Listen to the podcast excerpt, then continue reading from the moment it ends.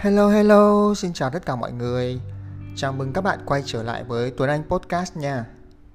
Hôm nay là số thứ 98, vậy là cũng gần một tròn 100 số podcast rồi.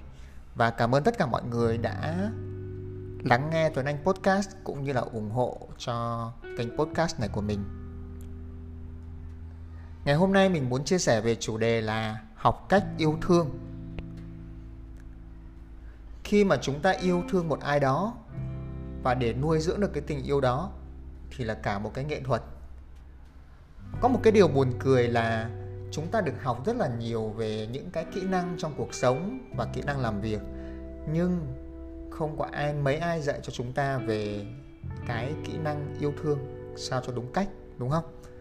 Mà cái tình yêu lại là một cái thứ ai cũng sẽ phải trải qua.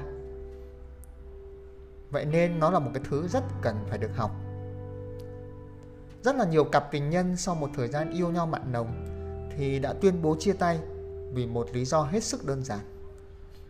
Không hiểu nhau. Ban đầu khi mà mới bắt đầu á, thì tình yêu là một giấc mơ màu hồng. Nhưng rồi khi mà cái giấc mơ đó nó qua đi thì hai người chợt bừng tỉnh và nhận thấy rằng người yêu của mình toàn là những khiếm khuyết. Rằng anh hay em chỉ là một kẻ ích kỷ hay anh, hay em, chỉ yêu công việc chứ không thực sự yêu người thương của mình. Hai người đã thiếu cẩn trọng khi mà đến với nhau. Hay nói cách khác, tình yêu của họ vắng bóng chánh niệm và việc chia tay là một điều dễ hiểu. Hôm nay mình muốn chia sẻ với mọi người về chánh niệm và cách chánh niệm có thể giúp cải thiện cách mà bạn yêu thương người khác chánh niệm giúp cho ta nhìn đúng cái bản chất của sự việc. Em hay anh cũng là một con người với đầy đủ tất cả những khiếm khuyết, thậm chí cả những thói hư tật xấu nữa. Không thể hời hợt, lầm lẫn khi nhìn nhận về người mình yêu, cũng như không đeo cặp kính màu hồng để thấy rằng người ấy luôn luôn tuyệt vời. Cùng với từ bi và trí tuệ, ta có thể cùng với người yêu của mình chuyển hóa được những cái xấu, nuôi dưỡng những cái tốt ta và người yêu không chỉ cùng nhìn về một hướng, mà còn nhìn nhau nữa, nhìn nhau trong thương yêu và chánh niệm. Bằng chánh niệm thì ta sẽ có một cái nhìn mới mẻ, khác hẳn với cái nhìn thông thường. Hàng ngày có thể chúng ta do quá bận rộn chạy theo những tất bật của cuộc sống, nên không thể sống trọn vẹn với người mình thương. Chánh niệm sẽ giúp cho ta có được cái sự chuyên chú, sâu sắc và bén nhạy nhờ đó mà ta biết người thương cần gì ở nơi ta. Ta có thể giúp được gì cho người ấy? Sự vô cảm, thờ ơ và thiếu cảm thông là nguyên nhân làm cho tình yêu tàn lụi. Cho dù ta chỉ có một giây phút bên người ta yêu, nhưng đó cũng là giây phút trọn vẹn, hơn là sống với nhau mấy chục năm, mà không có sự lắng nghe, thấu hiểu, không thấy được sự có mặt của người ấy thiền sư thích nhân hạnh có nói một câu, khi nắm tay một em bé, ta hãy để tâm 100% vào bàn tay của em. Khi ôm người thương trong vòng tay cũng thế, hãy quên đi tất cả. Hãy thực sự có mặt, thực sự tỉnh thức trong khi nắm tay, trong khi ôm.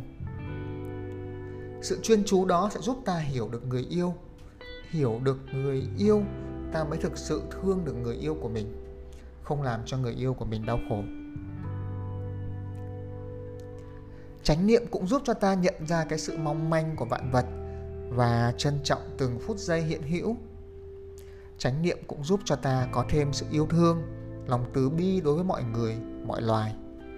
Chánh niệm giúp cho tình yêu vững hơn. Mặc dù vậy, có thể do một nguyên nhân nào đó, ta không thể cùng người yêu của ta đi chọn con đường đời, thì ta vẫn có thể giữ được một mối quan hệ đúng mực, một tình yêu thương trong sáng rất nhiều người khi yêu nhau thì rất đỗi mặn nồng. Đến khi chia tay thì oán hận, lạ xa. Thiền sư từ đạo hạnh có một bài thơ rất là hay, nói về tính duyên khởi của phật giáo. Nhưng ta cũng có thể soi thấu vào những tình cảm yêu thương trai gái như thế này.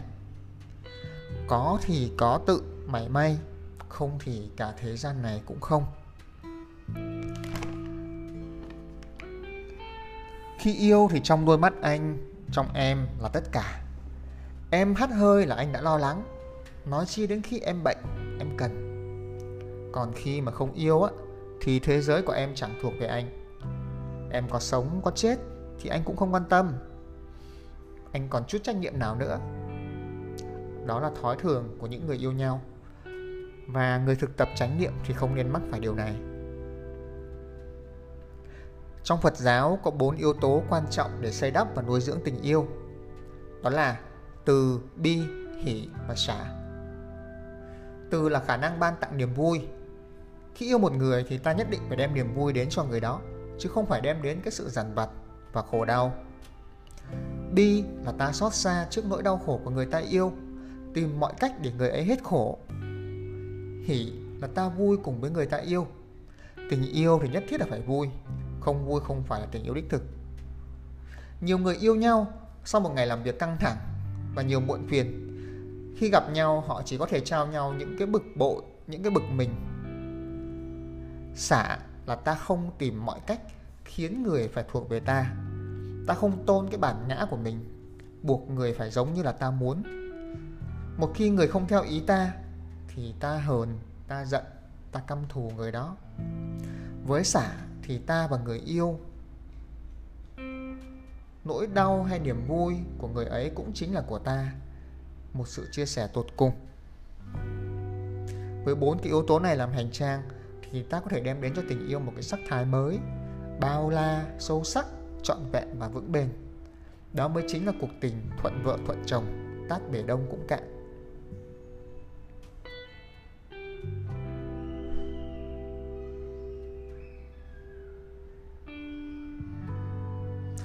Thì làm sao để mà nuôi dưỡng tình yêu? Một trong những cách mà mình khuyến khích các bạn, đó là thực hành thiền. Thiền tập thì có công năng nuôi dưỡng tình yêu, trong đó cái chánh niệm chính là trái tim của thiền tập. Ai cũng biết là chánh niệm sẽ đem đến niềm an lạc, hạnh phúc, không chỉ cho tình cảm yêu thương, mà có tất cả các hoạt động sống. Dù vậy là để đạt được cái chánh niệm trong từng phút giây là điều không dễ. Chúng ta cần phải thực tập chuyên cần theo thời khóa và trong bất kỳ thời gian nào có thể Bắt đầu từ hơi thở, chúng ta tập quan sát hơi thở của mình. Thở vào, ta biết ta thở vào. Thở ra, ta biết ta thở ra. Chú tâm vào hơi thở không sao lãng. Khi tâm sao lãng, ta hãy kiên trì đưa tâm trở lại, không bực mình và cũng không tham cầu. Hiện nay thì thiền đã trở nên phổ biến hơn rất là nhiều và được biết đến như là một nghệ thuật sống. Để hiểu rõ về kỹ thuật và thấm nhuần thiền tập lý tưởng nhất là các bạn hãy đến với các trung tâm thiền. Tuy nhiên, chúng ta vẫn có thể học tập từ sách vở, từ những vị thầy. Trong số podcast này thì mình xin được giới thiệu tới mọi người một vài cái hướng dẫn thực hành chánh niệm nhằm nuôi dưỡng hạnh phúc. Những cái bài thực hành này thì được trích dẫn từ tập sách The Meditation Bible, A Definite Guide of Meditations for Every Purpose của Madonna Gordon một tập sách hướng dẫn thiết thực về thiền. Bài đầu tiên bạn có thể thực hành tên là tình yêu vô điều kiện. Hầu hết thì tình yêu của chúng ta là tình yêu có điều kiện. Chúng ta muốn người mình yêu hành xử theo cách mình thích và ủng hộ những định hướng của mình. Nhưng một tình yêu đẹp sẽ là một tình yêu vô điều kiện và ta yêu ai đó như chính bản thân họ là, bất kể họ làm gì đi chăng nữa. Tình yêu vô điều kiện nghe thì rất là hay, nhưng mà để thực hiện được thì không dễ đâu. Phương thức thiền này giúp cho bạn mở rộng con tim và từ bỏ những điều kiện mà bạn có thể đặt ở trong tình yêu. Nếu bạn gặp rắc rối trong mối tương tác với người yêu hay là bạn đang cố gắng kiểm soát tình yêu của mình thì phương pháp thiền này sẽ ít nhiều giúp bạn có được cái niềm vui và sự thăng hoa, giải phóng khỏi tự ngã để yêu thương mọi người và giúp bạn tiến xa hơn trên con đường tâm linh. Vậy thì bây giờ bạn cần chuẩn bị nhé. Hãy nghĩ về những mối quan hệ tình cảm gần gũi nhất đối với bạn. Tự hỏi rằng là liệu bạn có đặt những cái điều kiện trong tình cảm của mình hay không. Ví dụ, bạn có thấy tình yêu của bạn phụ thuộc vào việc người ấy có yêu lại bạn theo cách bạn muốn hay không? Nhận rõ rằng đây là điều kiện làm cho tình yêu bị tù túng và giới hạn. Thì sau đây bạn sẽ thực tập như thế này. Đầu tiên là bạn kiếm một nơi mà ngồi xuống có thể là trên ghế, có thể là ở một cái mặt đất nào đó. Và chắc chắn là nơi đó là bạn đang rất là riêng tư. Bắt đầu bằng việc quan sát hơi thở để cho thân và tâm thật là tĩnh lặng. Tiếp theo, bạn hướng tâm đến đối tượng mà bạn thương yêu. Liệt kê tất cả những điều kiện nào mà bạn đòi hỏi có thể làm cho tình yêu bị giới hạn. Ví dụ, có thể bạn thấy người yêu ví dụ có thể bạn thấy bạn yêu người ta bởi người ta làm ra nhiều tiền người ta mua hoa tặng cho bạn vào những dịp đặc biệt hay là người ta phục vụ bạn theo một cái kiểu nào đó. Lưu ý rằng là những cái điều kiện đó ấy, nghe thì có vẻ rất là thiết thực và hợp lý nhưng lại khép kín trái tim của bạn. Lưu ý rằng đó không phải là tình yêu nhưng mà sao ta lại đòi hỏi nó phải có mặt? Bây giờ nhé bạn hình dung rằng bạn đang trao cho người bạn yêu thương một sự tự do hoàn toàn và người ấy có thể làm bất kỳ điều gì mà người ấy muốn. Điều này có liệu có làm cho bạn lo sợ không? Có khiến cho bạn buồn không? Có thay đổi cảm xúc của bạn về người ấy không? Hãy hướng tâm của bạn đến những phẩm tính của người ấy mà khiến bạn yêu thương. Có thể là bạn yêu cái nghị lực, cái khí phách, cái năng lực của người ấy khi mà người ấy đối xử với người khác và cuối cùng, hãy tưởng tượng rằng người ấy không ở bên bạn. Hay sẵn sàng gặp bạn những khi bạn cần. Và bạn yêu thương họ bất kể thế nào. Cảm thấy trái tim của bạn rộng mở vì bạn chấp nhận và thương yêu người ấy hết lòng, bất kể người ấy có làm hay không làm gì cho bạn. Đó là bài thực hành đầu tiên.